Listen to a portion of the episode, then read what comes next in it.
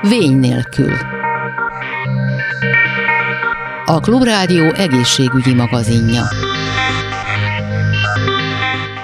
Üdvözlöm a hallgatókat, Laj Viktoriát hallják. Sok szeretettel köszöntöm a stúdióban német Diánát Alexander technika tanárt. Szervusz, itt tegeződünk, hogy hallgatók nem bántják. Tartás és mozgásjavító és fejlesztő technikáról beszélünk? Aki a technikát kitalálta, hogy Friedrich Matthias Alexander, ő ezt egy mozgás újra nevelő pszichofizikai módszernek hívta, és mi azért szeretjük hárítani ezt a testtartás javító kifejezést, mert hogy pont az, amire ő rájött, az az, hogy a mindennapi élet mindennapi mozgásaiban nagyon sok kényszerizom tartást használunk, mm. többek között testtartásra is, és hogy ezek azok a mozgásformák, amik gátolnak minket, és hogy ő arra dolgozott ki egy módszert, hogy hogyan lehet ezeket a kényszerizomtartásokat megszüntetni, és a testnek a saját mozgását és az optimális izomhasználatát visszaépíteni. Itt gondolom volt egy nagyon fontos szó, ami elhangzott, hogy ez egy újra nevelő tanító módszer, és ez olyan érdekes, hogy tulajdonképpen az ember ugye megszületik egy tökéletes mozgáskultúrával, hogyha mondhatjuk így, és így gyerekként, majd ez szépen egy pár év alatt elkezd leépülni, és egy másfajta testkultúra nevelődik tulajdonképpen az emberbe azzal, hogy beül szimplán az iskolapadba. Hát ez egy jó sokrétű kérdés. Már születéskor nem tökéletes, születés... hogy születéskor történhetnek olyan dolgok, amitől már uh-huh. nem tökéletes, de mondjuk nevezzük úgy, hogy ahhoz, hogy egy gyerek megtanulja mozogni, ahhoz valójában egy szabad test használatra van szüksége, és hogy ahogyan halad előre az életünk, egyre több inger, egyre több stressz ér minket, egyre többször kényszerülünk, vagy élünk olyan helyzetben, ami nem tesz jót a mozgásrendszerünknek, vagy beszűkíti, vagy nagyon egyoldalú terhelésnek teszi ki, annál nehezebben mozgunk, és Alexander idejében ugye a 19. század végén, 20. század elején, második világháború előtt már ez a folyamat látszott, csak míg ő azt mondta, hogy a mai rohanó világunkban már 17-18 éves korban elromlanak, elromlik a fiatalok testhasználata, addig ha az ember mondjuk most körülnéz egy óvodában, akkor azt látja, hogy a mai rohanó világunkban uh-huh. már a, hát a középsősök, nagy csoportosok elkezdenek görbénült, és ennek rengeteg oka van, és csak az egyik az, hogy egyre többet ülnek tévé előtt és képernyő előtt a gyerekek. A gör- görnyet tartásra visszakanyarodva egy picit, hogy azért itt nagyon sok lelki, lelki vetülete is lehet egy ilyenek, hogy az ember miért kezd el görnyedni. Például nagyon sok magas embernél lehet azt tapasztalni, akit mondjuk ezért ért inzultus, hogy összehúzta magát, vagy kicsinek Igazából látni. még akár inzultus nélkül is. Anélkül Nekem két méteres nagyfiam van, és ő egyszerűen nem szeret tornyosulni a többiek uh-huh. fölött, és ezért jó fejségből görnyeztette uh-huh. össze magát. Hát amíg jól érezte magát, aztán elmúlt, és uh-huh. akkor azért rájött, hogy szüksége van a, a szabad melkasára is. Érdekes egyébként, hogy Alexander, amikor ez az egész elkezdett megfogalmazódni benne, én úgy tudom, hogy az volt nála ez a felhívó tünet, hogy elkezdett rekedni beszél beszéd vagy szavalás közben, és elkezdte keresni a az okokat emi, emögött, hogy ez miért, miért lehet, és mint hogyha azt találta volna, lehet, hogy rosszul mondom, hogy hátrahajtja a fejét valahogy, vagy előre, nem tudom, ami itt a GG-re valami rossz mechanizmus gyakorolt, és ezért reked be. És hogy például erre hagyományosan az ember nem is gondolna, hogy, hogy tartás miatt, tehát egy izomfeszülés miatt a hangszalagokban valami keletkezik, hiszen ezt automatikusan a levegővételben keresed, nem a hibát, hogy ha valaki bereked, az lehet, hogy azért volt, mert nem vett elég levegőt, és aztán kiderült, hogy igazából csak összenyomta a hangszalag tagjai. Hát és akkor menjünk tovább, mert igazából ugye Alexander előadó művész volt, és ilyen pódiumokon Shakespeare monológokat szavalt, és az egy borzalmas pillanat lehetett, amikor az orvos már így a többedik gége problémája után azt mondta, hogy hát Alexander úr válaszol másik szakmát. És hogy annyira mélyen érintette az, hogy neki valamit, amiért ennyit dolgozott, ott kéne hagynia csak azért, mert nem, nem tud úgy beszélni. Ez egy, ez egy nagyon-nagyon izgalmas és fontos pillanat, és gyakorlatilag elkezdte figyelni magát, mert nem értette, hogy amikor a színpadról beszél, miért reked be, miközben a mindennapi életben egyáltalán nem volt reket. Így fedezte föl ezt a fajta hátrahúzott testtartást, amivel a termetét próbálta növelni, uh-huh. és amivel az állát gyakorlatilag a GG-jére szorította, de a legizgalmasabb az, hogy végső soron odáig jutott el, hogy valójában az egésznek a gyökere az az, ahogyan ő a színpadon áll, és a lábújját behúzza. Aha. És tulajdonképpen a modern fascia kutatás, tehát a kötőszöveti rendszernek a kutatásai jutottak el oda, hogy igazolták az ő felfedezéseit, és hogy ezekkel a, a modern orvosi felfedezésekkel lehet alátámasztani azt, amit ő megtalált, mert hogy ő azt mondta, hogy bárhol a testben feszültség keletkezik, az a nyakban megjelenik. És hogy ilyen módon az, hogy ő bekarmolta a lábujját, és úgymond kapaszkodott a színpadba, miközben szavalt, az összességében akár azt is eredményezhette az ő esetében, ugye, hogy elment a hangja. Nekem érdekes dolgok, hogy egy lábúj be, behajlítás, az hogyan vezetődik végig tulajdonképpen az egész testen fel a nyakít, a gerincnek egyébként ehhez van köze? Hogy hát a gerincen fut végig. végig. Tehát az a helyzet, hogyha az ember behúzza a lába ujját, biztosan megfeszíti a lábát is. Uh-huh. Ha valamilyen módon feszül a vádli, akkor már a combnak is feszülnie kell, hogy az egyensúlyt helyreállítsa. Ha a comb feszül, akkor már a csípő feszes, ha a csípő feszesebb egy kicsit, akkor már a gerinc nem olyan mozgékony, ha a gerinc nem olyan mozgékony, már feszül is a nyak. Tehát, hogy villámgyorsan el lehet jutni. Igen. De gondolom, ezek nagyon apró, apró feszültségek, tehát az ember nem feltétlenül veszi észre, hogy ez történik a testében. Hát én egyszer egy Alexander tanártól egy workshopon azt hallottam, hogy van az angolban egy olyan mondás, hogy ezek olyan dolgok, amiből egy nincs egy mérföld. Tehát, hogy nagyon-nagyon apró izomfeszültségek óriási hatással tudnak lenni, és nagyon-nagyon apró engedést tud tűnni hosszú centimétereknek. Tehát, hogy mondjuk, amikor egy Alexander órán valakinek így kienged a lába, mm. és akkor olyan érzés, hogy ú, hát ilyen hosszú lába még életében nem volt, és hogy ez lehet, hogy alkalomattán csak akár két-három milliméter, vagy még annyi sem. De hogy a, az érzet az nagyon más. Azt gondolom, hogy az egyik legnagyobb felfedezése Alexandernek ez volt, hogy a, a belső érzékelésünk becsap minket arról, hogy mi a jó és mi a rossz. Hát főleg, hogy el is nyomjuk magunkban ugye a, a negatív érzéseket, hogy az ember mindig csak megpróbálja túlélni az adott szituációt. Így van, és hogy, hogy valami, valamire valamikor ezek a feszültségek jók voltak, csak már nem mhm. időszerűek,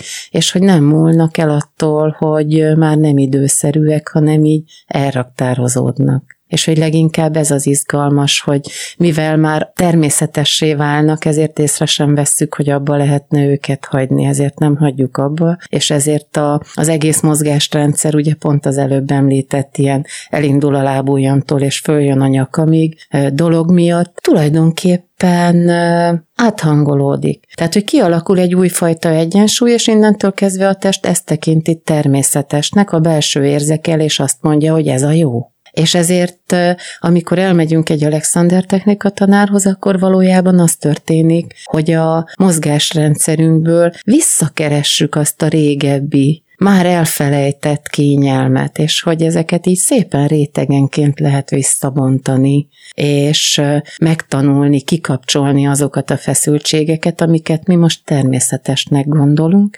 mert a testünk sokkal több mindenre képes, és sokkal kényelmesebb hely, mint amilyennek meg tudjuk álmodni vagy amilyennek el tudjuk képzelni. Tehát, hogy engem minden egyes órán meglep, hogy amikor valami kiszabadul, akkor az mennyivel jobb, mint amilyenre gondoltam. Hm. Vagy hogy mennyivel másabb, mint amilyennek el tudtam volna képzelni.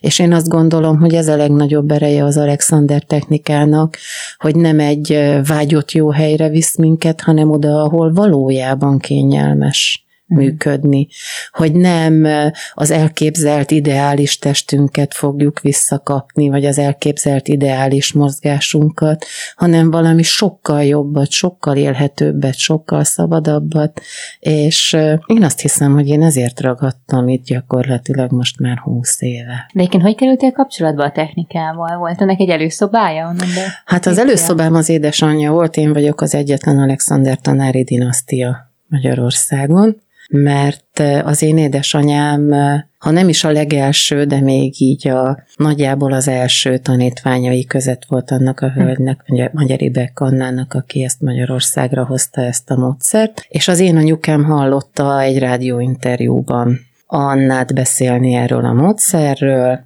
és mivel az apukámnak szeretett volna segíteni, ezért ő elment és tanulta, és már iskolás volt és tanárnak tanult, amikor ezt kaptam gyakorlatilag a, a diplomázásom mellé ajándékba, és én akkor részt vettem 30 Alexander technika órán, és én úgy tudtam, hogy én ezt akarom tanulni. Csak hát én addigra már két gyerekes édesanyja voltam, és aztán mire a módszerhez keveredtem, addigra már három gyerekes édesanyja voltam, csak a bár a törpe is óvodába járt. És akkor, nem tudom, egyszer csak kézenfekvő lett, hogy most van itt az ideje, és, és kitanultam, hogy három évig jártam iskolába, egy nemzetközi szervezetnél tettem, hát úgymond vizsgált gyakorlatilag három mentortanár döntése alapján lettem megfelelő minőségű Alexander technika tanár. Hát azt mondják, hogy az Alexander technika tanárok azok így az évek során egyre jobbak és jobbak lesznek, úgyhogy én most gyűjtöm ezeket az éveket, hogy jól tudjam csinálni a dolgomat.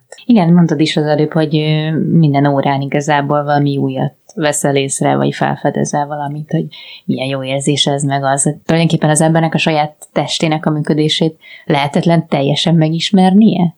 Talán igen. Tehát, hogy ez kb. olyan, mint a világ, tehát, hogy mindig marad még valami kis titok elrejtve benne, hogy nem is bajám egyébként, mert azért, hogyha Ugye az Alexander technika szigorúan nem beszél a, ezeknek a dolgoknak a lelki oldaláról, Érde. de fizikailag is elég nehéz valamit ilyen ugrásszerűen nagy változásként megélni, uh-huh. és hogyha ha egy milliméter ekkora élmény, akkor ha így hirtelen ránk szabadulna az a nagy szabadság, akkor egyáltalán nem biztos, hogy jó élmény lenne, tudnánk élni vele, hosszantartóan használhatnánk-e. Uh-huh.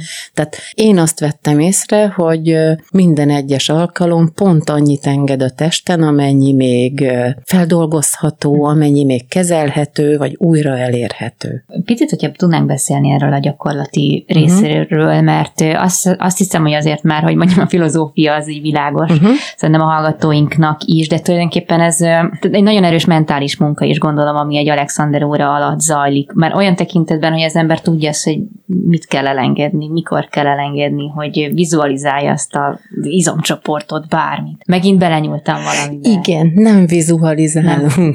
nem vizualizálunk. Az Alexander technikában az a zseniális, hogy van egy nagyon-nagyon egyszerűen kivitelezhető mentális technikája, Aha. és ez arról szól, hogy ha ér minket bármilyen inger, és ez lehet külső vagy belső, mondjuk megcsördül a telefonunk, vagy szomjasak vagyunk, és ki akarunk menni egy pohár vízért a konyhába, akkor ez az inger, ez automatikusan összehúzódásra készteti az összes izmot. És ezért, ha bármit meg szeretnénk tenni, például oda nyúlni a pohár vízért, akkor először ezt a feszültséget kiengedjük, és ebben a kiengedésben mozdulunk tovább. Hát erre vannak szakkifejezések, nem rádióbűsorba valók, de hogy gyakorlatilag ezt a fajta folyamatot gyakoroljuk újra és újra és újra, és ilyen módon tulajdonképpen mindig ugyanazt csináljuk. Minden egyes órán, minden egyes mozdulatnál erre próbálunk törekedni, és vannak ügyes módszereink, hogy hogyan tudjuk azt elérni, vagy hogy ki hogyan érti meg jobban, vagy hogy kihez hogyan lehet a legkönnyebben eh, közelíteni ezt a módszert, alapvetően a módszer lényege ennyi, hogy ezeket az összehúzódásokat mi kiengedjük, és ezt az engedést engedjük tovább, és ebből készüljön a, a mozdulat. És ez annyira egyszerű, hogy mindenki és ez alatt mindenkit kell érteni, tehát hogy nagyon nem is tudom, én még nem láttam olyat, aki ne bonyolította volna túl. Főleg eleinte már csak azért is hosszadalmasabb egy kicsit a folyamat, mert hogy azt megérteni, hogy valóban ennyire könnyű megtenni valamit, és hogy tényleg csak ennyire van szükség, és ezt nem a fejünkben tudni, hanem belülről mélyen átérezni, ez egy nagyon erős bizalmi folyamat, mert szerintem főleg manapság nagyon sok kontrollal élünk. És amiért szintén nagyon szeretem az Alexander technikát, hogy ezt a fajta bizalmat és ezt a fajta működést, ezt az ember a saját testén tudja megtapasztalni, és azért mégiscsak ez a legkézzel foghatóbb valóságunk. A túlgondolásra én abszolút rá tudok csatlakozni, mert igazából már mielőtt bejöttél hozzám, azelőtt is stresszeltem egy kicsit, úristen, hát biztos, hogy meg fogják tudni mondani, hogy mi a, milyen problémáik vannak a tartásomnak, vagy bármi, mert az ember mindig erre asszociál, hogyha valaki ezzel foglalkozik, akkor rögtön kiszúrja a másik hibáit, és ahogy mondod, hogy apró elengedésekről van igazából szó, veszem észre, hogy itt feszülök, feszülök a vállamban, feszül az ujjam az előbb, hogy csináltam vele, jaj, akkor azt engedjük ki, és az ember elkezdi túl gondolni, és befeszülni tőle, hogy úristen, de most lazítania kéne az izmainak, és már csak azért sem megy, hogy ellazítsd őket. Igen, és akkor a lazítás a másik dolog, amit szintén nem csinálunk, mert a lazítással nagyon sok mindenkinek ez a, ez a hanyatfekvő plöttyállapot Aha. jut az eszébe, és hogy igazából mi a jó tónust szeretnénk nem megkeresni, mert még csak tudnunk sem kell. Tehát az a legizgalmasabb az egészben, hogy miközben a testen gyakorlunk, valójában a technika teljes mértékig mentális. Tehát, hogy csak és kizárólag gondolunk a dolgokra, és hogy már csak azért sem koncentrálhatunk veszettül. Tehát azért nem vizualizálunk, ezért nem gondolunk apránként egyesével uh-huh. testrészekre, ezért nem gondolunk végig egy mozgás folyamatot, uh-huh. mielőtt belekezdünk, mert akkor nem lehetne a mindennapi élet mindennapi mozgásaiba beleilleszteni. Uh-huh. Tehát, hogy sokkal fontosabb az, hogy abban, amit csinálunk, tudjunk magunknak nagyobb kényelmet teremteni, uh-huh. mint az, hogy teremtsünk jó nagy kényelmet magunknak, és essünk ki abból, amit csinálunk. És ez ilyen szempontból erény, mert sem csukott szemle, sem relaxációra, sem koncentrációra, sem vizualizációra nincsen szükségünk, hanem miközben itt beszélünk, én közben tudok gondolni arra, hogy visszaengedjem magamat a székbe, hogy ne akarjam megenni a mikrofont, hogy ne a nyakammal toljam ki a hangot, vagy erre se gondolok, csak arra, hogy kényelmes vagyok, és ellazultam, és tudom a válaszokat, mert már gyakoroltam egy párszor, hogy hogyan tartsak meg egy órát, és akkor, akkor minden sokkal kerekebb és sokkal kényelmesebb. De úgy nem tudom, hogy mire, miről számolnak be a tanítványok, akkor, hogyha ezt mondhatom itt, tehát, hogy mikor lépesz ki igazából szigorúan az óra keretei közül, amikor az ember erre jobban tud figyelni mentálisan, hogy hogy, hogy van. Hát én azt szeretem, hogyha ha részeiben, vagy ilyen apró, egy apró mozzanatban már az első óra után úgy mennek haza az emberek tőlem, hogy egy valamiben ő már ezt ki tudja próbálni magának. Teljesen általános és a egész életünket átszövő, az szerintem egy ilyen utopisztikus jövőben mhm. lesz, mert hogy döbbenetesen sok olyan helyzet ér minket, ahol bizonyos részeinket automatára kapcsoljuk mm. egyszerűen azért, hogy túléljünk, vagy azért, hogy meg tudjuk oldani és szerintem a, az elsődleges cél az, hogy próbáljuk meg minél több helyzetbe belevinni ezt a dolgot. Azt szokták mondani, hogy az első öt óra az alapvető, hogy 5-6 alkalom után már, már egy, egy tartósabb, érezhető, érzékelhető változás ki tud alakulni és Alexander annak idején határozottan ragaszkodott hozzá, hogy az öt hétig, a hét-hat napján, ugye akkor még nem volt szabad szombat, ő hozzá minden egyes alkalommal menni kellett. És szerintem ez ma a mai magyar valóságban nem kivitelezhető, de azt tapasztaltam, hogy egyébként szépen apránként, hogyha ha olyan az, aki eljön hozzám, aki valóban szeretne saját magán segíteni, és nem csak egy kezelésre érkezik, uh-huh. úgymond, uh-huh. Akkor, akkor ők szépen apránként egyre több mindenbe tudják beépíteni, és hagyományosan egy olyan 25-30 alkalom után már akár, akár önjáró is lehet egy uh-huh. tanítvány. A tapasztalat az, hogy van, aki évekig jár, van, aki ezt a 30 órát elteszi magának, és tovább épül belőle. Kb. úgy kell rá gondolni, mint egy nyelvtanulásra egyébként, tehát uh-huh. hogyha az ember megtanul egy nyelvet, és utána gyakorolja, mert olvas, mert filmet néz, vagy mert adódik az életében olyan helyzet, hogy társalogjon, akkor tudni fogja. Ha elmegyek egy nyelvtanfolyamra, és soha többet nem veszem elő sem a nyelvet, sem a könyvet, akkor lesz róla egy halvány emléknyomom, és esetleg, ha nagyon kell, akkor majd fogom tudni használni egy újra frissítés után.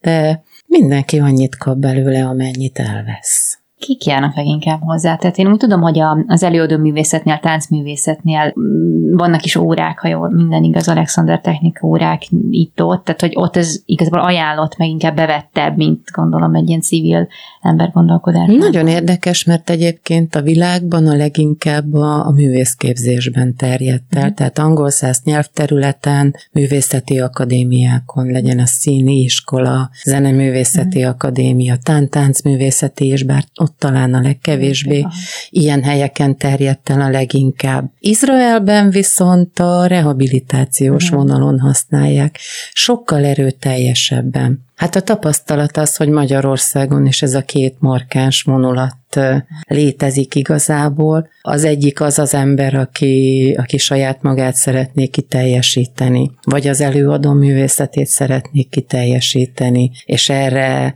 erre időt és energiát szán, és, és neki ez fontos. A másik pedig az a csoport, akiknek már valami elveszett, és szeretnék visszaszerezni, vagy fájdalmaik vannak, mm. vagy kupások, vagy ilyesmi, és ők szeretnék visszaszerezni az egészségüket. Tehát a rehabilitációban ez teljesen beilleszthető. Tehát most gondolok arra, hogyha valakinél tényleg egy nem tudom, kezelt gerinc probléma jelentkezik, vagy áll fenn, akkor kiegészítésképpen ez abszolút ajánlható? Úgy van, hogy igazából az Alexander technika minden mozgás elé beilleszthető.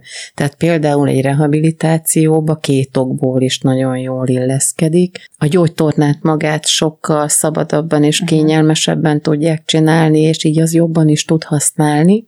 A másik pedig az, hogy ahogyan kiderül, hogy mennyivel több mindenre képes egy-egy egy-egy izomcsoport, vagy hogy mennyivel nagyobb szabadságot lehet indukálni a testben, úgy gyakorlatilag gyorsul a, a gyógyulás is. Azért az ember szerintem hajlamos ezekhez a dolgokhoz olyan asszociációkat társítani, hogy, hogy nem tudom, nagyobb lesz a fizikai állókép, terhelő képessége, vagy hogy nő az izomcsop, izomtömege, vagy bármi, de vagy itt azért nem, nem feltétlenül erről hát van az izomtömegre végképp nem az gondolkodunk, végképp, és a, a fizikai állóképesség is egy mellékhatása a mi módszerünknek igazából, mert egy, egy hosszabbra engedett izom hosszabb összehúzódásra képes, és ezért gyakorlatilag ugyanannyi energiával nagyobb erőt tud kifejteni. Ez tény. Uh-huh. Tehát, hogy ilyen előfordul, de nálunk nem célja az órának a fizikai állóképesség növelése, nem cél az sem, hogy hát mivel szoktak még jönni, hogy jobban tudja googolni, uh-huh. mert ez is egy kiadódó történet igazából uh-huh. Ami, ami munkánkban, hogyha hozzám eljön valaki egy Alexander technika órára, rendszerint két terepe van annak, hogy dolgozunk, asztalon fekve meg tudom mutatni az izmainak, hogy mennyi az az izomfeszültség, amennyi már most elengedhető. Ott szoktunk olyan fajta mozgásokat, vagy egyáltalán mozgásformát, vagy ezt a, ezt a mozgás irányítást kigyakorolni, mert hanyatfekő az ember nem áll a lábán, sokkal több izmot tud kényelmesen használni. Aztán utána a térben uh-huh. egy hatalmas nagy szőnyeget kell elképzelni, uh-huh. és egy széket. Alexander klasszikusan egy székre leülve és felállva tanította az embereket uh-huh. Alexander technikára. Azért ennél ma már sokkal több mindent meg tudunk tenni, szabadabb az életünk, nem, nem csak annyi tabunk, mint neki volt annak idején az angol felső tízezerben. Tehát, hogy a, a térben mozogva pedig ki tudjuk próbálni hogy hogyan lehet ezt a fajta mozgásirányítást működtetni, és ezt a kényelmet, amit az asztalon megszereztünk, azt újra meg újra megteremteni magunknak, mert ha megtartani próbálnánk, az már izomfeszültség, az már összehúz, és már el is vesztettük. Jó, hát nem véletlenül mondtad, hogy igazából ez egy mentális, mentális technika. Tehát, hogy ez egy mentális technika, és hogy ez egy izgalmas folyamat, és akinek erre van affinitása, annak nagyon-nagyon sok csodát tartogat. Hát én sok ilyen csodát kívánok neked is, meg a nagyon szépen köszönjük. Is. És nagyon szépen köszönöm. Német Diana Alexander technika tanár volt a vendégem. Köszönöm szépen, hogy bejöttél. Köszönöm szépen a figyelmet. Ezzel pedig megköszönöm a figyelmüket. Laj Viktoriát hallották, viszont hallásra. A Vény nélkül című műsorunkat hallották.